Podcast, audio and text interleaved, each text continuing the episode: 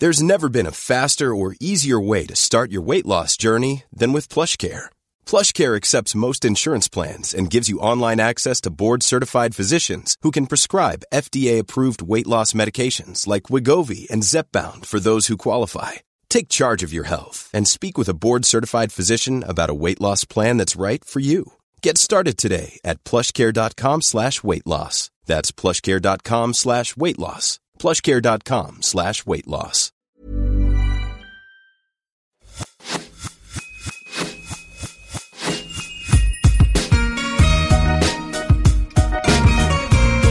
Bonjour et bienvenue sur l'Aléa, le podcast pour maximiser le potentiel de sa vie. Artiste, entrepreneur, aventurier, sportif, thérapeute, coach, chaque semaine, vous trouverez les parcours, les témoignages ou les conseils de personnes inspirantes aux profils et expériences variés. Ma mission Vous guider dans vos cheminements, votre épanouissement et la poursuite de vos rêves, quels que soient les aléas que vous pourrez rencontrer. Je suis Laura Politaine et dans la vie, je chéris les valeurs de l'audace, de la curiosité et du partage. Hello Alix. Salut Laura. Comment vas-tu? Très bien, merci beaucoup. Je suis ravie de passer un peu de temps avec toi ce matin. Bah, moi aussi, carrément. J'ai eu l'occasion de découvrir euh, la marque Hemstone il y a, je pense, trois ans quand vous aviez fait une, euh, un partenariat avec Bougaboo, je m'en souviens. Ah oui, exactement, ouais. Ouais, j'étais venue te rendre visite. Il y avait ta sœur aussi, je crois, dans la boutique. Ah, trop sympa. Ouais, j'avais découvert la marque euh, comme ça. Euh, toi, est-ce que tu peux euh, rapidement euh, commencer par te présenter pour ceux qui te connaissent pas? Ouais, carrément. Alors bah du coup, euh, bah, je m'appelle Alix. J'ai 39 ans. je suis maman de deux petites filles, Elise et Panda, qui ont bientôt 8 ans et 4 ans et demi. voilà, j'habite à Paris, mais j'ai passé pas mal de temps à l'étranger. J'aime bien bouger. Et j'ai monté euh, la marque euh, Aimstone en janvier 2007 euh, quand j'avais 22 ans. Donc ça fait un, un, petit moment maintenant. On est rentré dans notre 16e année de d'activité. Waouh, bravo. bravo. On va revenir justement bah, sur peut-être les, les, secrets de, de longévité. euh, toi, est-ce que c'était euh, c'était un rêve pour toi euh, d'entreprendre? Tu viens d'une famille d'entrepreneurs? Est-ce que tu as été baigné là-dedans? Ou pas du tout? Euh, alors, je sais pas si ça a été un rêve d'entreprendre parce que je me suis jamais euh, posé la question euh, comme ça. En tout cas, ce qui est sûr, c'est que ça m'est venu, euh, on va dire, de manière euh, plutôt naturelle et spontanée. c'est vrai que j'ai ma mère qui aujourd'hui qui a, qui a, vendu sa société, mais qui est architecte décoratrice d'intérieur et qui a toujours eu sa propre agence. Et après, mon père, euh, et euh, en tout cas lui, a commencé sa carrière aussi en tant qu'entrepreneur puisqu'il a monté euh, une, une, boîte de pub qui à l'époque s'appelait Boulet, euh, pardon, qui s'appelait BDDP. Et après, il a fait euh, sa carrière chez McDo. Et là, aujourd'hui, il est à la retraite, mais il a toujours eu clairement une âme d'entrepreneur. Et surtout, euh, ce qu'il a euh, de très fort en lui, c'est qu'il adore. Euh, en fait, il adore les jeunes. Il adore les jeunes qui entreprennent. C'est vraiment. Euh, enfin, mes deux parents d'ailleurs sont deux personnes qui vont toujours pousser vers justement la prise de risque, mmh. voler de ses propres ailes. On a toujours eu un rapport à l'indépendance et l'autonomie chez nous qui était assez présente et forte dans notre éducation de manière complètement détachée de, du travail. Mais voilà, c'est vrai qu'on a, a, toujours grandi dans un, avec des parents qui nous ont toujours poussés à, à approfondir euh, ce qu'on aimait, à trouver euh, nos passions pour euh, bah, nous aider à avoir un équilibre de vie stable et épanoui. voilà, donc c'est vrai qu'il y a, il y a cette aujourd'hui on peut le résumer un peu dans une âme entrepreneur, mais c'est quand même beaucoup plus que ça. Mais c'est vrai que quand ouais. on fait le lien, après moi le jour où j'ai monté Hemstone, ça s'est passé en un claquement de doigts. Après ça a mis un peu plus de temps qu'un claquement de doigts, mais en tout ouais. cas euh, ouais. la, la, prise de décision a été hyper euh, en fait hyper évidente quoi finalement. Ouais ouais ouais, en fait c'était un enfin t'étais baigné même inconsciemment dans un mindset général d'entrepreneuriat sans même t'en rendre compte quand t'étais petite fille quoi. C'était vraiment euh, ouais, ouais, exactement. Ouais ouais.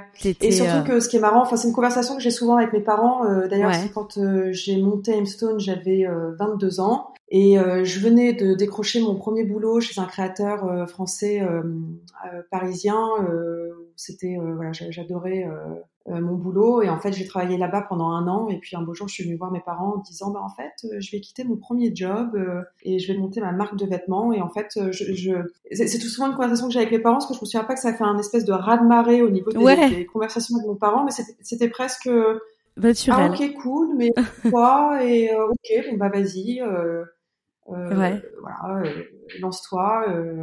À ce moment-là, t'avais donc t'avais 22 ans. Euh, t'avais des déjà pourquoi euh, pourquoi une marque de mode? Je pense que ça a été vraiment euh, un concours de circonstances avec des rencontres que j'ai faites parce que euh, clairement Bon, même si j'ai fait des études de mode et que euh, j'ai fait une école de stylisme modélisme, euh, moi ce qui me passionne vraiment c'est le textile, les, euh, les matières, les couleurs, les patines. mais j'aurais pu très bien faire de l'archi ou de la déco d'intérieur. Quoi. Et en fait tout a été un peu un concours de circonstances où quand j'ai fini mon école, j'ai fait l'atelier de CEF qui est une école préparatoire aux grandes écoles. Puis après les choses sont allées assez rapidement. J'ai fait mon école, j'ai fait des stages, j'ai fait un stage chez ce créateur qui s'appelle Michel Klein. Et puis en travaillant chez Michel Klein, j'ai rencontré cette fille avec qui j'ai commencé Aimstone au début, qui a été mon associée pendant deux ans, de 2007 à 2009. Et en fait, on avait le, la, la, même, euh, je pense, liberté euh, d'esprit et l'envie de faire des choses. Et puis on s'est dit, ah mais ça serait bien, peut-être qu'on fasse euh, euh, qu'on monte quelque chose. Et puis après, je dis, ah, mais ça serait peut-être bien, on pourrait peut-être faire une collection de maillots de bain. Et puis la collection de maillots de bain, euh, évidemment, c'est devenu, euh, au bout de deux mois, une collection de vêtements. Tu me dis que tout était naturel, mais c'était un, c'était une volonté de choisir un concept comme ça, très reconnaissable, qui tranche ou?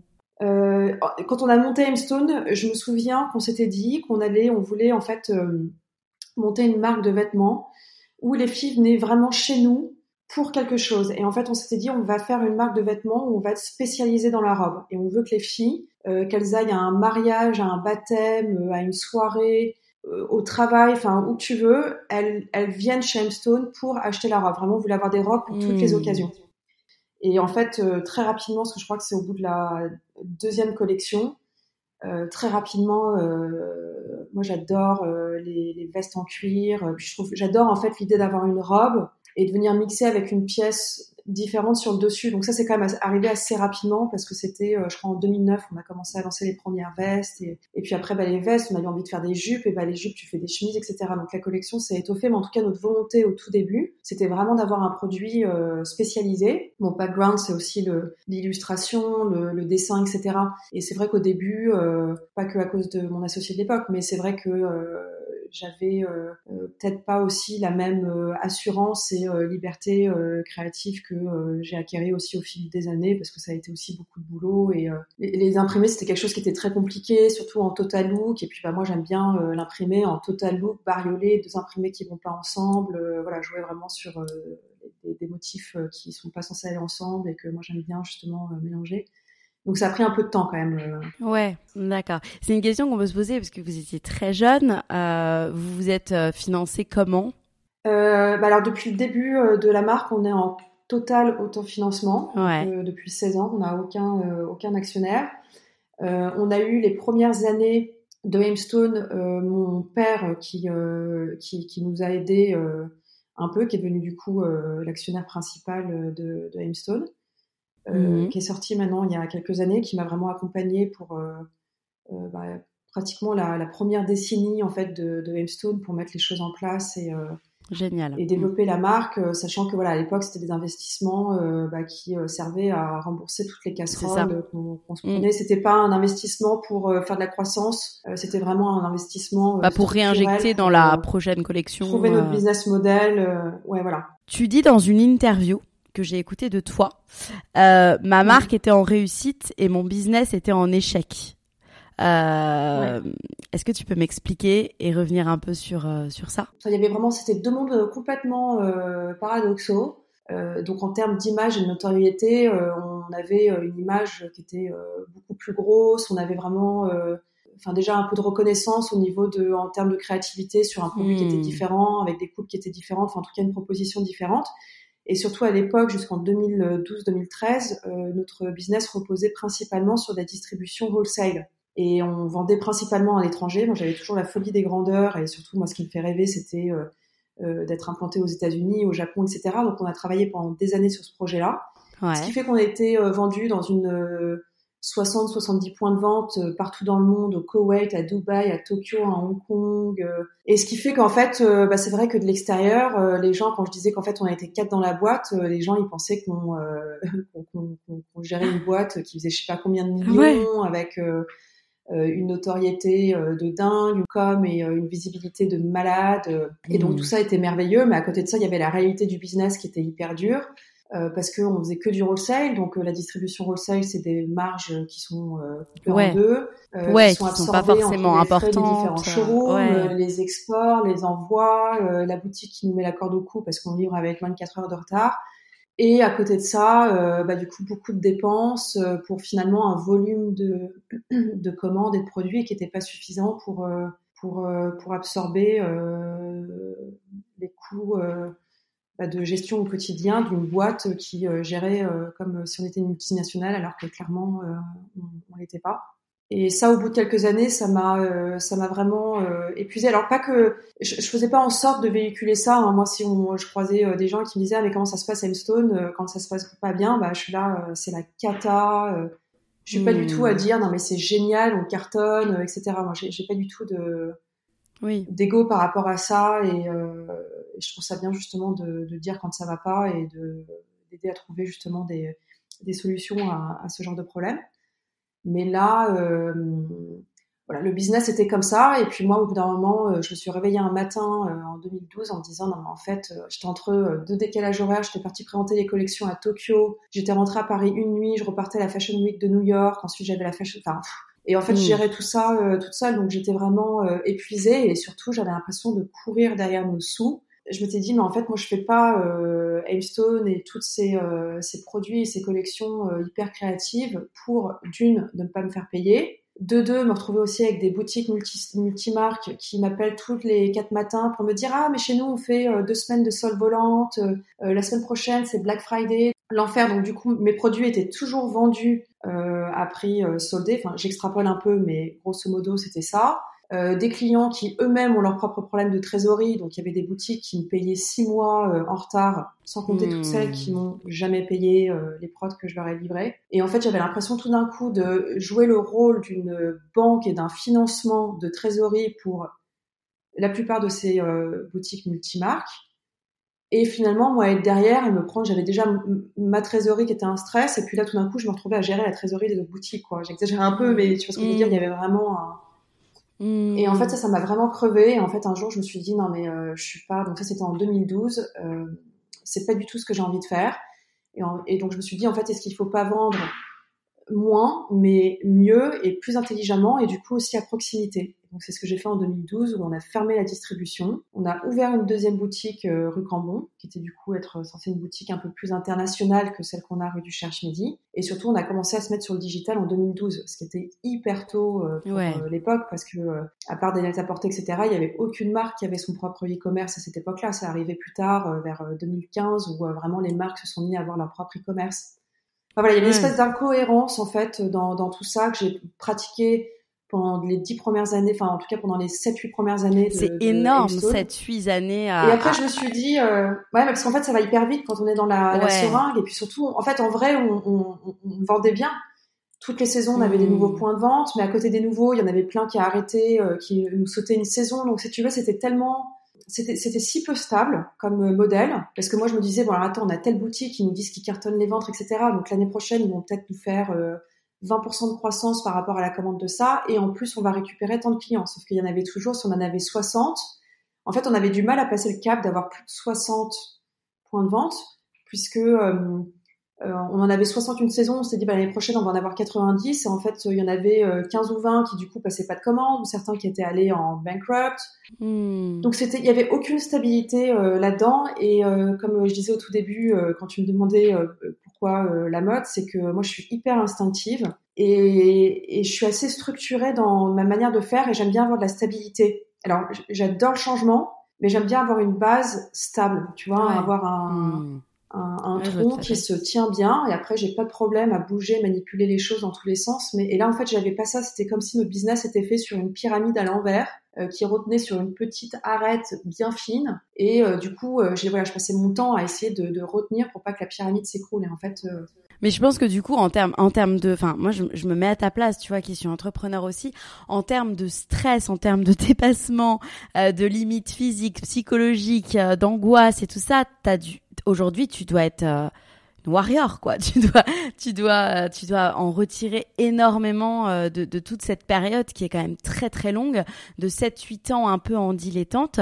Toi aujourd'hui, tu dirais que que ça t'a appris quoi en fait aujourd'hui bah, pour ta ta vie euh, professionnelle, ta vie personnelle, euh, de passer 8 ans à dans un peu dans l'angoisse quoi. Enfin, je pense que beaucoup de personnes seraient aussi parties en burn-out à ce moment-là, ou en ou auraient claqué la porte de, de la société. Euh, ouais, non, c'est sûr que euh, c'est vraiment, enfin, Stone, c'est vraiment euh, une histoire de résilience parce que j'aurais pu euh, bah, décider d'appuyer sur le bouton stop. Mais c'est comme si, en fait, je suis tellement liée à, à Stone. Sachant que j'ai pas de, enfin, en tout cas, je n'ai plus de d'attache émotionnelle. Tu sais, souvent les gens disent, ah, mais ma boîte, c'est mon premier enfant, etc. C'est ce que j'ai dit pendant des années. En fait, je me suis rendu compte que ce qui vient euh, générer encore plus de stress, de, de frustration, etc., c'est justement ce lien émotionnel que tu as par rapport à ta société ou euh, ton produit. Hmm. Et en fait, le, pour moi, le plus gros travail qui a été fait pour justement m'extraire de, de, ça et pas me dire, bon, bah, si demain euh, se casse la gueule, ça veut pas forcément dire que je suis moins que rien, ça veut pas dire que je suis nulle. Tu vois, moi, j'avais un peu ça bah ta oui. boîte fonctionne pas, tu te dis non mais attends, il y a un truc qui va pas bah, avec moi, en fait, je suis pas bonne mm. dans ce que je fais, ou et du coup tout d'un coup tu te mets à douter surtout. Et ça, ça m'a pris un peu de temps euh, à le à le comprendre et vraiment à me détacher. C'est pour ça qu'aujourd'hui, quand on me dit ah mais c'est euh, euh, un peu ton troisième bébé, je suis là non mais pas du tout. Ouais, tu veux pas quoi. C'est mm, un mm. business. business is business. Et, moi je suis à côté. Je, je, je vis de ma passion et c'est aussi la grosse différence avec, je pense que c'est ça aussi qui crée une certaine résilience dans ce qu'on fait, c'est que j'aime tellement ma boîte, j'aime tellement mon équipe, je suis tellement fière de tout le, le, trajet qu'on a fait, de toutes les remises en question qu'il y a eu. De euh, après le stress, il est toujours là, mais en fait ça dépend de comment est-ce qu'on le comment est-ce qu'on le gère et comment est-ce qu'on se positionne par rapport à ça. Si le stress, on a envie de le vivre pleinement, comme le stress qu'on va avoir euh, sein d'une famille, c'est très dangereux. Si on le voit vraiment purement comme un comme un business et du coup comme une zone de de, jeu, moi c'est vraiment je le vois vraiment comme un gros terrain de jeu euh, Donc il y a des jours où tu gagnes et des jours où tu perds, mais ça ça ça vient pas tout remettre en question. Ben, en fait d'avoir changé mon approche, euh, ça m'a mis quand même euh, 8-10 ans hein, à passer ce, ce cap là et ben en fait ça ça change complètement euh, ta, ta vision euh, de, la chose. Mais en tout cas à l'époque où j'avais pas encore les moyens de pouvoir euh, exprimer ce que je viens de, de dire, je gérais mon, mon, stress de manière en fait assez pragmatique. C'est que déjà je faisais énormément de sport pour évacuer mes frustrations. tu vois par exemple il y avait des choses j'arrivais pas à trouver des solutions, je tournais autour du pot, bah, plutôt que de m'entêter de finir ma journée ultra frustrée je prenais mes affaires, je partais, mais à l'époque, euh, enfin, je faisais des marathons, euh, ah un footing, mmh, c'était 1h30, enfin, tu vois, j'étais, j'avais vraiment besoin d'évacuer beaucoup d'énergie en même temps d'en récupérer de la, récupérer de la, de, la propre. Et je me souviens toujours que je disais aux filles euh, au bureau quand je partais comme ça euh, courir, quand je cours, j'ai l'impression que j'ai des petites bulles d'oxygène qui s'ouvrent dans ma tête. Et en fait, ce qui était un problème avant mon sport ne l'est plus après, où tout d'un coup, j'ai complètement changé mon énergie et la perspective. Et quand j'ai vu ça, bah, j'ai commencé, du coup, on a, toujours été une famille assez sportive. Hein. J'ai pas commencé à faire du sport parce que euh, Aimstone, mais c'est vrai que euh, du coup, bah, je me suis inscrite dans un club de natation, euh, je faisais vachement de footing et, euh, et je dormais aussi énormément. Hmm. Je trouve que le sommeil, quand on est stressé, alors sachant que ça peut être, c'est assez contradictoire parce que c'est vrai que souvent, quand on est très stressé, on a du mal à, à, à dormir. Oui, mais le, la fatigue augmente énormément le stress, ça c'est sûr. Mm. Ouais, exactement. Et en fait, vraiment, je me forçais, même si je pouvais mettre du temps à, à m'endormir, mais c'est vrai que voilà, j'allais faire euh, mon sport, je rentrais chez moi, je me prenais une bonne douche, euh, je me faisais euh, un dîner genre sain avec plein de légumes, plein de trucs, et, je, et vraiment, j'allais me, j'allais me coucher, quoi. Je, je mettais mon cerveau sur off. Et ça, je mm. pense que ça m'a vachement aidé à ne pas aller dans le burn-out euh, parce que du coup, j'entraînais vraiment mon cerveau le soir à se mettre sur off, c'est-à-dire à vraiment, euh, parce que c'est un peu le risque quand on est entrepreneur et surtout quand on est passionné par euh, son métier, sa boîte, et enfin, qui est vraiment le, je pense le, la première définition de, de l'entrepreneuriat, c'est mmh. vraiment de réussir en fait à couper et à faire que ton, ton, quotidien, ta vie n'est pas que la boîte que tu as et ton projet. Et donc ce que je faisais, parce que c'est pas facile, mais en tout cas si ça peut en aider certaines, c'est que eh ben je, fermais les yeux et je me disais est-ce que est-ce que en fait la Terre va s'arrêter de tourner si je réponds pas à ce, cet email maintenant? Est-ce que si jamais je fais pas ça maintenant, est-ce que ça va vraiment avoir un impact sur euh, demain et le reste de ma semaine? Et en fait du coup je relativisais, je me dis bah non. Et du coup je me suis entraînée comme ça petit à petit pour vraiment casser le, le essayer de casser cette espèce de, de, de toutes ces pensées envahissantes euh, qui rentrent dans notre dans notre tête et qui euh, qui du coup peuvent littéralement euh, nous déjà nous empêcher de vivre et aussi complètement être très paralysants. Tu as trouvé le, on va dire la solution par toi-même. Qu'est-ce que tu as mis en place et comment tu as procédé vraiment pour pour remettre pour donner un nouveau souffle à, à euh, bah déjà, j'ai donc analysé euh, ce qu'il n'y avait pas. Donc, j'ai compris que c'était un wholesale euh, qui, clairement, c'était un modèle qui fonctionnait pas pour nous. Euh, donc, ça, déjà, je, bah, je l'ai arrêté. Hein. Du coup, une fois que j'ai compris ça, vraiment, littéralement, le lendemain, j'ai annulé toute la partie, euh, tout, le, tout le wholesale. Et puis ensuite, mon focus, c'était du coup de vendre moins, mais mieux. Donc, et c'est toujours mon leitmotiv aujourd'hui. Hein. Je dis aux filles, euh, je préfère qu'on vende moins, mais qu'on vende bien, avec des produits de qualité qui sont bien faits, etc. Enfin, je veux pas tout d'un coup, euh, parce qu'on a des grosses prods, on ait un produit euh, qui soit moins qualitatif. Et bah du coup, j'ai commencé à travailler sur la structure des collections, me dire bah du coup, on va vendre moins, donc ça veut dire qu'il faut que mes collections vont être moins grosses. Euh, du coup, il faut que j'ai des produits où je sois sûre que ça fonctionne bien. Donc là, on a commencé à vraiment faire du merchandising au niveau de nos collections, euh, analyser les collections, qu'est-ce qui fonctionnait, qu'est-ce qui fonctionnait pas, quel genre d'imprimé, de quoi les clientes avaient euh, euh envie. Donc ça, ça a été un travail euh, qui a été assez long. Et puis surtout, j'ai travaillé sur mes tableaux de trésorerie plus que, que jamais.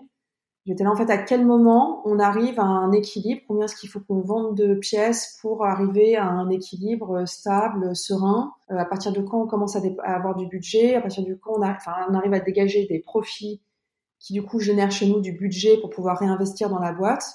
Et c'est le travail qu'on fait depuis, on l'a amorcé en 2014, euh, il y a eu un gros changement encore en 2016 où on a encore euh, réduit, travaillé plus, mieux, euh, etc. Et puis euh, on s'est dit aussi, il va falloir qu'à un moment je sorte un peu de ma coquille et que je mette un peu au bout du jour. Enfin, que j'explique en fait tout le travail créatif qu'il y a derrière Aimstones, pourquoi nos prix sont les prix qu'on pratique, tout le processus créatif, le fait qu'on développe tous nos textiles, tous nos imprimés, que je dessine tout à la main, et que c'est ça aussi qui fait que euh, la singularité de, de, de, la marque, c'est que c'est euh, bah c'est ma main qui est derrière en fait. Mais euh, aujourd'hui, c'est très collé à, à moi et ma vision de la chose. Et d'ailleurs, c'est marrant parce que mes, mes croquis euh, Aimstone, les filles qui travaillent au bureau disent souvent ça que elles voient ensuite ce qu'on fait en photo, c'est-à-dire mon dessin à la mmh. base, elles, elles, peuvent recoller avec la photo en disant non mais cette fille ressemble à ton croquis, c'est genre dingue. Ouais.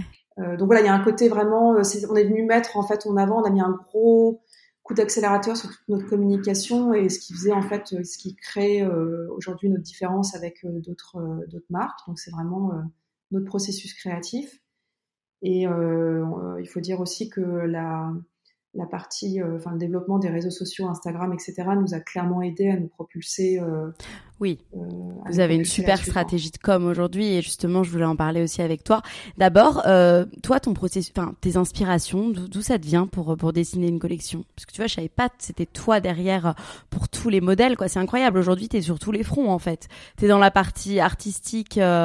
processus créatif, mais en même temps gestion des finances, mais en même temps Enfin, c'est fou. Enfin, bravo. Bah, euh, merci beaucoup déjà. Non, après, bon, il faut dire aujourd'hui, on est quand même euh, une équipe de 15 personnes euh, au bureau. Donc moi, je continue à faire et, je ne compte pas le lâcher parce que c'est vraiment ce que, ce que, ce que j'aime le plus, moi, c'est faire la créa. Mm. Du coup, voilà, il y a, y a, vraiment, il y a, y a, beaucoup de beaucoup de motifs, beaucoup de choses. Donc ça, je m'occupe vraiment de tout. C'est-à-dire que je, je, fais tous les imprimés, papier, crayon. Hein, J'ai, je sais pas combien de, ouais d'aquarelles de, différentes, de sortes de peintures, de pastels, de donc ça, je dessine tout euh, moi-même. Et d'où tu viens l'inspiration pour tout ça? Je suis, bah euh, l'inspiration, euh, ça vient euh, de, enfin de tout. Ça peut être, euh, j'en sais rien. il y a deux semaines, j'étais à Minorque où j'ai adoré le côté très sauvage, le côté très ranch de de l'île, les couleurs, l'aridité versus il y a des paysages qui mmh. sont en même temps très luxuriants. bon bah ça, ça peut être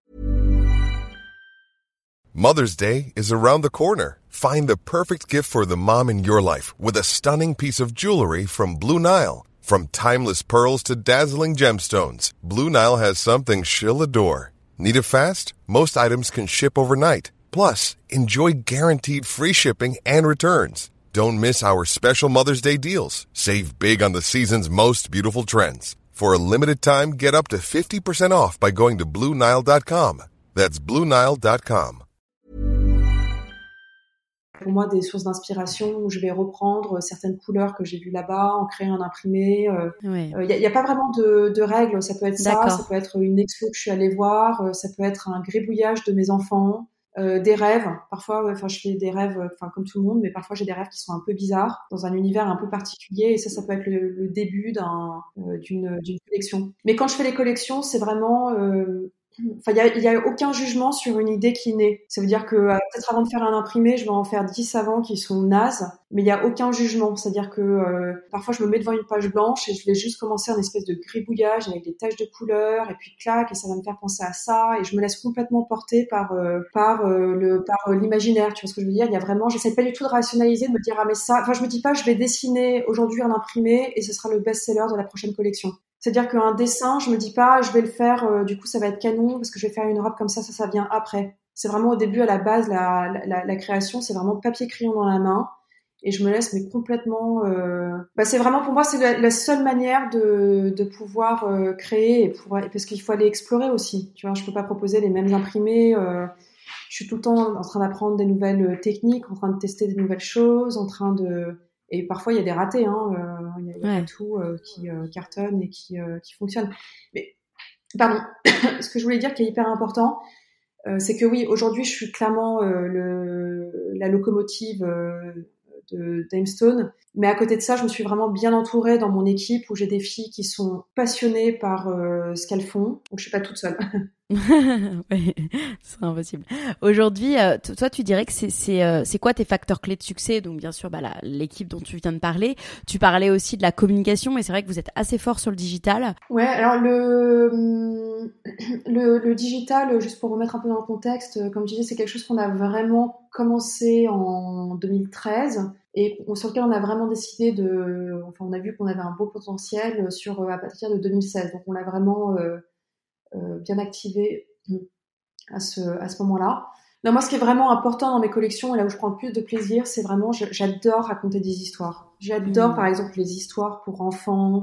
Euh, j'adore les films de science-fiction. J'adore imaginer des univers et euh, les concrétiser. C'est vraiment ce qu'on fait euh, chaque saison avec euh, nos collections, en tout cas qu'on essaye de faire. C'est pas juste de dire, euh, on va voilà, nouvelle collection hiver. Euh, tel truc, etc. Non, nous, la, partie communication et l'histoire qu'on raconte autour de la collection, c'est presque le plus important euh, à mes yeux. En tout cas, c'est vraiment ce qui me fait le plus vibrer. Euh, et ça, c'est quelque chose qu'on a vraiment activé euh, sur notre communication euh, depuis 2018 et 2019 et là euh, on va encore un peu plus loin notamment avec notre nouvelle collection hiver qui s'appelle Emporium qu'on lance là le 12 juillet où on a fait une com où on, on, s'est trop enfin on s'éclate dessus Emporium en fait la, collection c'est un mall virtuel Aimstone euh, qui regroupe que des magasins euh, spécialisés autour de l'univers de euh, l'outdoor, du loisir, du camping, tu vois, genre hyper outdoor activity. Et en fait, c'est donc neuf magasins, neuf capsules qui sont voilà du coup autour de cet univers-là. Donc là qu'on va dérouler en com, on commence demain d'ailleurs ça. Donc j'ai vraiment hâte et c'est hyper excitant parce que j'adore mettre les gens dans un enfin, en tout cas essayer avec le vêtement de vraiment raconter une histoire et de les mettre dans un dans un univers. Je trouve que euh, euh surtout tu vois sur la mode où on est, euh, ça a été très euh, sali par la fast fashion, le côté grosse distribution, etc. Moi, je, je voilà, je trouve qu'il y a une vraie valeur aux, aux vêtements, aux autant aussi qu'on prend à développer nos collections et on a envie du coup de, de bien le faire et de le, le, faire correctement. Donc ça c'est vraiment un de nos gros piliers, euh, c'est le, le, storytelling de nos collections, mais euh, pas que. Il y a aussi euh, ce que ce que je t'expliquais tout à l'heure euh, de vraiment comment est-ce qu'on vient mettre, qu'est-ce qui fait en fait la singularité de, de notre marque. C'est clairement la manière dont on crée nos collections, le fait que tout soit fait homemade. Donc ça il va y avoir énormément de contenu aussi sur la nouvelle collection par rapport à ça. Et euh, aussi toute la partie produit. Voilà, moi je dessine vraiment toutes les silhouettes. On travaille à l'ancienne avec une modéliste, donc moi je dessine tout à la main. C'est vraiment c'est c'est que des modèles que j'ai dessinés pour la collection. Euh, donc il y a, y a ça aussi qu'on a envie de mettre. Il y a un vrai savoir-faire euh, de, de, mon équipe euh, là-dessus. Et c'est vraiment du coup les deux gros piliers en fait de, de notre communication. Euh, donc ça a une partie très importante chez nous et en termes évidemment de croissance, dans les objectifs de croissance. Euh, mais aussi, euh, moi je veux que mes équipes travaillent avec beaucoup de, plaisir et j'ai envie que ça soit fun, etc. Et, je pense que c'est un peu ce qui nous unit euh, toutes au bureau. Et après, pour rentrer un peu plus concrètement dans la com, on a évidemment les réseaux sociaux, euh, dont Instagram, qui est un de nos gros leviers, mais on a aussi une grosse base de, de, clientes sur nos newsletters. Et on travaille énormément la newsletter parce que pour nous, c'est un peu comme un magazine online. Euh, sur lequel on a envie. Euh, voilà, nos newsletters sont justement, euh, il y a un côté très éditorial dedans, et c'est vraiment quelque chose qu'on essaie de pousser et de booster et de pas avoir tous nos œufs dans le même panier sur notamment Instagram, TikTok qui est quand même déjà hyper saturé et que je trouve malheureusement euh, euh, bien souvent assez vite de sens parce que c'est difficile en fait sur les réseaux sociaux, c'est tellement visuel. Alors nous c'est bien parce qu'on a des produits qui sont assez visuels, mais toute la partie storytelling c'est euh, moins évident finalement aujourd'hui qu'il y a quelques années sur Instagram par exemple. C'est ça, puis après il y a toutes les coms qu'on adore là maintenant que le Covid est un peu derrière nous en tout cas pendant la, le petit break estival euh, voilà, on a notre euh, tour de France d'Aimstone où on va à la rencontre de nos clientes, euh, leur présenter les collections, souvent en avant-première, échanger avec elles. Ça nous permet vraiment de pouvoir aussi leur expliquer l'univers de la marque. voilà, la, com c'est pour moi pas que digitaliser. Et je dis d'ailleurs tout le temps aux filles au bureau quand on lance des nouvelles collections, je dis en fait pour moi aujourd'hui le, seul sens qui est vraiment stimulé, malheureusement, c'est la vue, que ce soit sur les réseaux sociaux, que ce soit sur le, les sites internet, etc. Et je dis pour moi, c'est tellement important de mettre les cinq sens en éveil. Donc par exemple, sur nos fiches produits, on va essayer de venir de vraiment décrire euh, la sensation du tissu. Tu vois, par exemple, on a une nouvelle capsule qui se lance où c'est trois organzas différents, et ben on va venir décrire que euh, tel organza a un toucher gras, qui a une transparence, que si c'est un tissu qui est voilé, si c'est un tissu qui est souple, qui est fluide, et on a lancé d'ailleurs, je ne sais pas si tu as eu l'occasion de voir sur Instagram, mais on, a lancé un petit concept euh, qu'on a fait là sur la collection été 2022 euh, qui s'appelle le Time and Moment. Et le Time and Moment, c'est en fait un peu un, une espèce de petite bulle créative dans laquelle euh, on essaie de venir mettre les clientes la veille d'un lancement d'une collection. Donc c'est absolument pas en rapport avec le, les tissus ou en tout cas la mode. Il n'y a rien de textile dedans. Mais c'est en fait moi qui vais venir euh, peindre soit un paysage à l'aquarelle, euh, soit euh, venir faire un collage pour mettre en scène en fait la capsule qu'on lance le, le, le, lendemain, mais purement un peu comme un mood board euh, créatif. Euh, et donc là-dedans, on vient expliquer par exemple la sensation euh, d'un point de vue purement émotionnel, de, sur des choses complètement impalpables. On va venir expliquer en fait le, l'univers de la capsule, mais sans montrer du produit, sans qu'il y ait rien de concret. Donc c'est vraiment euh, purement de l'inspiration, euh, un dessin à la main, un collage, etc. Et ça, ça fonctionne aussi euh, hyper bien et c'est très important pour moi de venir mettre les clients dans une bulle créative avant de leur présenter le produit qu'on a vraiment envie de les emmener dans notre univers. Donc on crée pas mal de contenu par rapport à ça. Génial. Avant de parler de l'équilibre euh, vie pro vie perso, puisque je crois que ton mari est aussi entrepreneur et tu as deux petites filles, euh, qu'est-ce que tu dirais à la à la jeune, toute jeune Alix qui se lance dans Hemstone et qui est encore là en plus euh, 16 ans après euh, Si tu avais des conseils à lui donner, des choses que tu ferais différemment ou qu'est-ce que tu lui dirais tout simplement? Alors bah, déjà, je dirais quand même que je suis fière qu'elle euh, soit encore là, qu'elle s'est pas battue pour rien euh, du haut de ses 22 ans.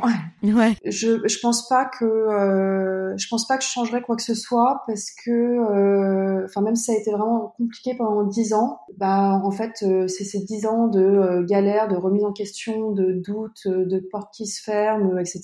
qui enfin là où tu apprends le mieux, c'est de, des choses qui fonctionnent pas. Quand ça fonctionne, en général, tu te remets quand même rarement en question. Donc pour ça, je ne changerais pas parce que je pense que euh, si j'étais pas passée par ces étapes-là, je serais pas euh, aussi euh, euh, sereine dans le Hemstone d'aujourd'hui. Enfin, ça m'a vraiment construite en tant que femme, en tant qu'entrepreneur. Euh, ça m'a euh, euh, appris que, bah, en fait, le, la, la, force du travail, ça vient englober beaucoup de qualités humaines, en fait, qu'on qu'on que malheureusement souvent on survole, la résilience, le, travail, mais le travail dur, de se poser les questions, d'aller creuser, de se relever, etc. Pour moi, c'est en fait une leçon pour la vie. C'est comme dans tout, quoi. Parce que c'est tellement facile en fait de d'arrêter à la première porte qui se qui se ferme à soi. Euh, ça me permet aussi d'apprendre que, euh, bah, en fait, on peut continuer à apprendre et à progresser euh, tous les jours, toute sa vie. Que c'est pas parce qu'on maîtrise un sujet un jour que c'est quelque chose qui va fonctionner toute notre vie et que du coup il faut se remettre en question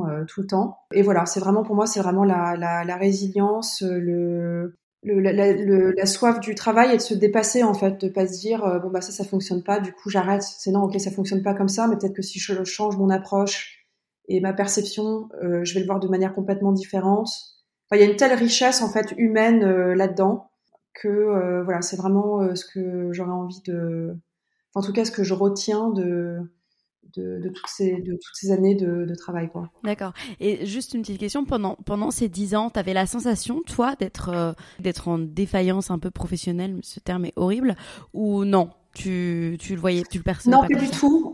Pas du tout. Enfin, je, je savais que euh, il y avait quelque chose qui était pas fluide visiblement vu que ça fonctionnait pas comme euh, je, je l'entendais. Mais euh, moi, l'échec, c'est un mot euh, que j'ai du mal à que j'ai du mal à percevoir parce que pour moi, l'échec est un échec à partir du moment où tu décides que c'est un échec et tu décides de tourner les de tourner les talons. Ouais, carrément.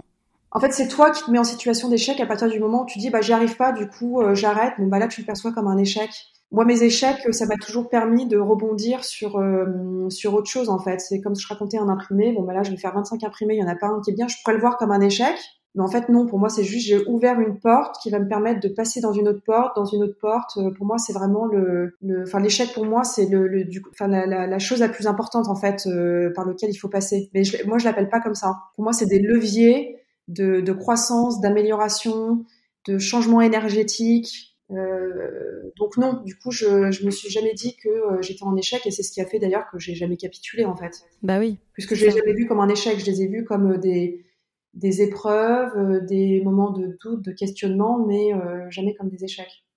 Alors que je pense aux yeux de, en effet, de, de tout le monde. Mais c'est marrant parce que mes parents, du coup, qui ont vu, qui auraient pu me dire 250 000 bah fois, non mais Alix, là, il est temps que tu mhm. passes à autre chose et que bah, en fait, ils ont, ils ont jamais arrêté d'y croire euh, eux non plus. C'est génial, c'est une chance. Hein. Ils voyaient pas ça comme un échec, mais hmm. plutôt comme, bah, c'est toujours mon histoire de, de, de, de, terrain de jeu. Ouais. Il y a des jours où tu gagnes, des jours où tu perds. Exact. Tu peux percevoir le jour où tu perds comme un échec, mais moi je le vois pas comme ça. C'est juste c'est un jour où j'ai perdu et demain j'aurai gagné. Enfin, tu vois ce que je veux dire? C'est bah oui. mon approche est un peu différente euh, par rapport à ça. Ouais, hyper, hyper intéressant. Euh, je suis d'accord d'ailleurs complètement avec toi. Et d'ailleurs, je pense plus simple aussi de le voir comme ça hein, que ouais, de le voir comme ça, échec, Ouais, ouais, non mais carrément. Parce qu'il y a peut-être moi aussi qui essaie de me sauver de, tu sais, de mes années de galère, à me dire non, non, mais c'est pas un échec, je suis juste en train d'apprendre. En fait, que c'était vraiment un échec. Non, mais ouais, quand t'es entrepreneur, si t'as pas cette philosophie, c'est euh, c'est compliqué. Euh, d'ailleurs, ton mari est aussi entrepreneur. Euh, quelle place tient euh, vos boîtes respectives dans dans votre couple? Euh, Est-ce que vous laissez rentrer le travail à la maison ou au contraire, euh, vous essayez vraiment de vous détacher quand vous êtes euh, en famille?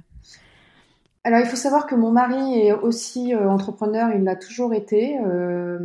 il a une boîte aux États-Unis qui pilote de France. Enfin, il a son associé qui est aux États-Unis qui s'appelle Found Bubbly, où c'est des eaux infusées, des eaux pétillantes infusées avec des produits naturels.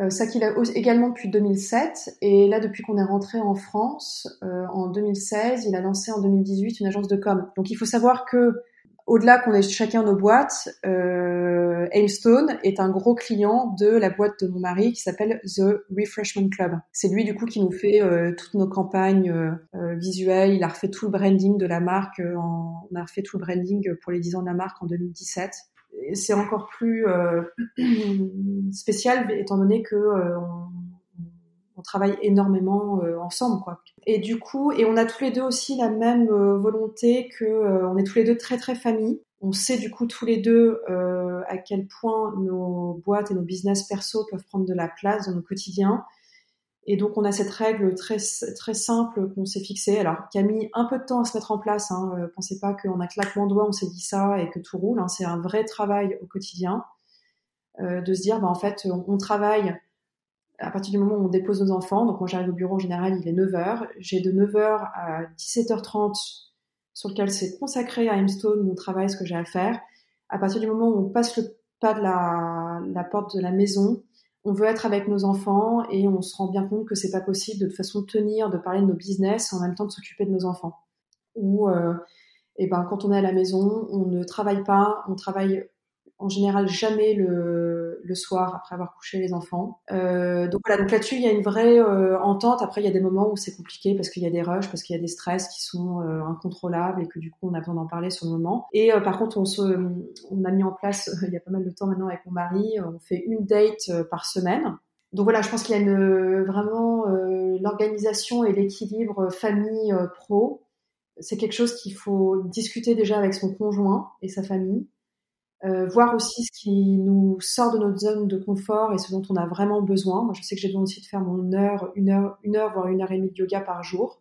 Bon, bah, du coup, j'ai mes 24 heures, j'ai 10 heures de sommeil, une heure et demie de, de yoga. Il me reste plus que 12h30 dans ma journée pour euh, la répartir euh, sur euh, euh, bah, mes enfants, ma famille. Est-ce que j'ai envie d'aller déjeuner? Pareil, est-ce que j'ai envie d'aller déjeuner du coup avec une copine où ça va me prendre une heure et demie, voire deux heures? Bon, bah, Clairement non, je me garde ça pour le week-end ou pour le soir je pense qu'il faut quand même organiser les choses euh, et, se dire que les journées elles font que 24 heures et que euh, j'ai pas envie non plus de rentrer tous les soirs euh, en, pseudo burn-out parce que j'ai mis trop de choses dans ma journée. Donc j'hésite pas à balayer mon emploi du temps quand je sens que là il y en a trop.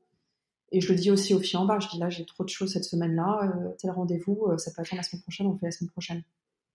Voilà, j'ai plus en tout cas ce côté d'accumulation et le plus je fais, le mieux, la meilleure je suis, etc. Moi, je, suis revenue à un stade complètement différent. C'est beaucoup plus minimaliste, on va dire, comme euh, comme gestion euh, aujourd'hui. C'est quoi ta vision Et c'est pareil. Ouais. C'est quoi ta vision aujourd'hui pour euh, Tu penses déjà que c'est le projet de ta vie ou tu te vois peut-être un jour faire autre chose? Est-ce que parfois tu as des envies d'autre chose ou, ou non? Ta vision pour Hemstone, euh, c'est jusqu'à la euh, fin. ouais, alors Hemstone, c'est clairement euh, un projet sur lequel je pourrais travailler à vie, sachant que là on est sur le prêt-à-porter femme, mais il y a tout l'univers lifestyle qui évidemment qui me plaît énormément, la maison, j'adore la déco, l'architecture, etc. Donc c'est assez facile de déployer ça. Et à côté de ça, bah, il y a plein de projets sur lesquels je travaille en off euh, et souvent en marque blanche. Euh, je fais pas mal de consulting pour euh, d'autres marques ou d'autres maisons. Euh, je dessine aussi pas mal de motifs ou d'imprimés pour euh, d'autres marques. Mais tout ça, c'est des projets qui sont en off. donc si tu veux, je, je, je, suis évidemment très nourrie par Hemstone, mais à côté de ça, voilà, j'ai plein d'autres passions à côté qui, font que voilà, j'ai déjà des projets. Donc j'ai pas l'impression que si tu veux mon quotidien, toute ma vie n'est résumé qu'à Hemstone déjà. Euh, tu vois, on a des projets de rénovation de maison, euh, on a euh, des projets d'architecture avec mon mari. Enfin, tu vois, on a plein d'autres projets qui sont déjà à côté.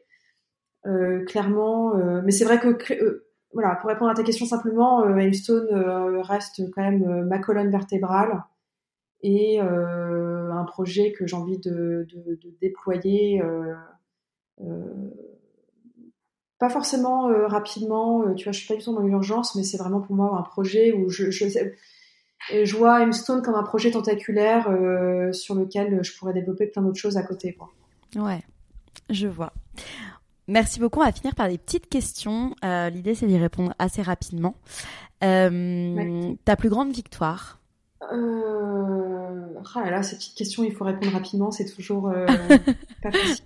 tu, peux, tu, peux, réfléchir quand même trois secondes. je crois, c'est bateau, mais je crois que ma plus grande victoire, euh, c'est d'être euh, épanouie euh, entre ma vie de famille, mes enfants qui sont en bonne santé et ma société qui est en bonne santé. Quoi. Je, je crois que c'est clairement.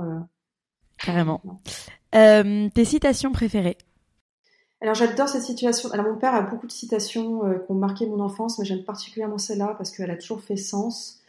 Euh, mon père disait toujours que euh, la vie appartenait aux gens qui se lèvent tôt. Et, j'y pense tout le temps à cette phrase-là, parce que du coup, on est évidemment très matinaux. et là, ce matin, je suis arrivée au bureau à 6h45, car je n'ai pas mes enfants qui sont en vacances avec les grands-parents, qui du coup se lèvent tôt également. mais c'est vrai que tu te lèves à 6h45, enfin, t'es au bureau à 6h45, là, j'ai l'impression d'avoir fini ma journée, quoi. Là, j'ai fait la partie fun de ma journée, tu vois. J'ai fait ma comptabilité, mes emails, mes prises de rendez-vous. Euh, et j'ai toujours cette petite sensation, quand tu commences tes journées très tôt, de prendre euh, des longueurs d'avance euh, versus d'autres personnes qui, en fait, à part si mm. tu commences à te lever tôt, en fait, tu ne rattraperas jamais tout ce travail qui a été fait en plus, quoi. C'est un côté très satisfaisant. Tes livres préférés? Alors, je suis pas du tout. Euh, je, lis euh, très peu. Euh, J'écoute énormément de podcasts, les infos, je regarde beaucoup de documentaires, etc. Mais je lis très peu. je lis maintenant quand je suis en vacances avec mes enfants, où du coup je décroche de mon téléphone, mes mails, etc. Ce qui est du coup assez récent parce qu'avant j'étais en vacances, mais finalement jamais vraiment en vacances. Euh, donc je vais te partager du coup ma dernière lecture qui est un livre de Lise Bourbeau. Euh, qui alors il y en a deux. Euh, il y en a un qui est Les cinq blessures de l'âme qui vous empêchent d'être vous-même. Ah ouais, je l'ai sur ma liste. Hyper mm. intéressant. et l'autre qui est le premier que j'ai lu, que j'ai trouvé aussi génial, dont j'ai évidemment oublié le nom. ah oui, qui s'appelle La puissance de l'acceptation euh, voilà, je lis pas beaucoup, mais quand je lis des livres, en général, c'est plus euh, sur des choses comme ça ou euh, des biographies de Steve Jobs, de Philip Knight, de Nike, tu vois, des biographies, des trucs un peu inspirationnels. Mais je suis pas du tout une liseuse de romans, choses comme ça. D'accord. alors, tu en as déjà pas mal parlé, mais tes routines pour être bien physiquement et mentalement, donc le sport, le yoga, est-ce que tu as d'autres choses à nous partager? Le sommeil et l'alimentation. Le sommeil, l'alimentation, ok. Mm. Et, euh, et l'amour, en fait, exprimer euh, aux gens. Euh, enfin, je veux dire, dans l'amour, je mets la communication en général de d'exprimer quand tu travailles du mauvais pied. en fait, plutôt que de déglinguer mon mari qui, le pauvre, n'a rien fait, je vais le voir et je dis, ah, je sais pas pourquoi je me suis réveillée bizarre, je suis un peu de mauvaise humeur. Au moins, il sait. Et du coup, ça vient pas créer des espèces de conflits en disant, ah, mais t'es odieux ce matin. Au moins, voilà, d'exprimer comment on se on se ressent. Je le fais souvent aussi avec les filles au bureau. Il y a des jours où je leur dis, j'ai dit les filles, je suis hyper euh, euh, overwhelmed euh, aujourd'hui. j'ai trop de trucs en tête, etc. Du coup, elles ajustent leur manière de faire avec moi. Du coup, il n'y a pas de tension. J'ai pas l'impression d'être abusée, qu'on vienne me poser trop de questions. elles savent que du coup, c'est peut-être pas un bon jour pour venir me parler de problèmes techniques compliqués, etc ça, ça, force, ça aide les gens à mieux comprendre euh, comment on est. Et je trouve que ça euh, enlève beaucoup de risques de, de, conflits ou de mauvaises ententes. Euh. Non, c'est vrai que c'est pas mal. Communication, amour, sommeil, nourriture, sport. Ouais. et ma dernière question, que t'évoque maximiser le potentiel de sa vie, de ta vie? Alors, je trouve que ça fout un peu la pression comme citation, côté maximisé, parce que justement, parfois, je trouve que c'est quand on... Enfin, je trouve que parfois, c'est la route la plus longue qui te permet d'arriver le plus rapidement à ton résultat. Et je trouve que son potentiel, c'est souvent quelque chose aussi qu'on met, euh, sur lequel on met énormément de temps à trouver, quoi. Moi, mon potentiel, euh, j'ai dû mettre 10 ans avant de vraiment euh, réussir à bien le connaître, l'interpréter et savoir que je pouvais compter sur lui. je trouve que c'est un peu le combat d'une vie. mais après, je suis d'accord qu'en tout cas, quand tu as trouvé ton potentiel, etc., il vaut mieux l'optimiser, le, maximiser, et ça t'aide du coup à, tu vois, à trouver d'autres routes euh, autour. Euh, ce qui me tue, c'est les gens qui qui développent une boîte ou un projet qui est clairement pas leur forté à la base, tu vois, sur un sujet qui est pas du tout. par exemple, c'est comme si moi demain je me lançais sur un un projet de crème pour le visage pharmaceutique. Tu vois, c'est tellement loin de mon univers, etc., que clairement il vaut mieux euh, se développer sur quelque chose qu'on estime être un peu son, son forté, quoi, on va dire. Ok, et eh ben merci beaucoup Alix pour cet échange. Et eh ben je t'en prie, merci à toi.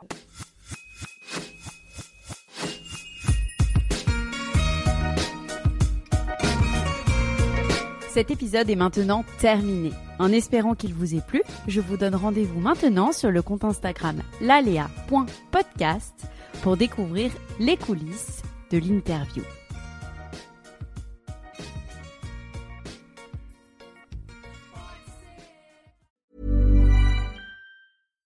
Hi, I'm Daniel, founder of Pretty Litter. Cats and cat owners deserve better than any old-fashioned litter. That's why I teamed up with scientists and veterinarians to create Pretty Litter. Its innovative crystal formula has superior odor control and weighs up to 80% less than clay litter. Pretty Litter even monitors health by changing colors to help detect early signs of potential illness. It's the world's smartest kitty litter. Go to prettylitter.com and use code ACAST for 20% off your first order and a free cat toy. Terms and conditions apply. See site for details.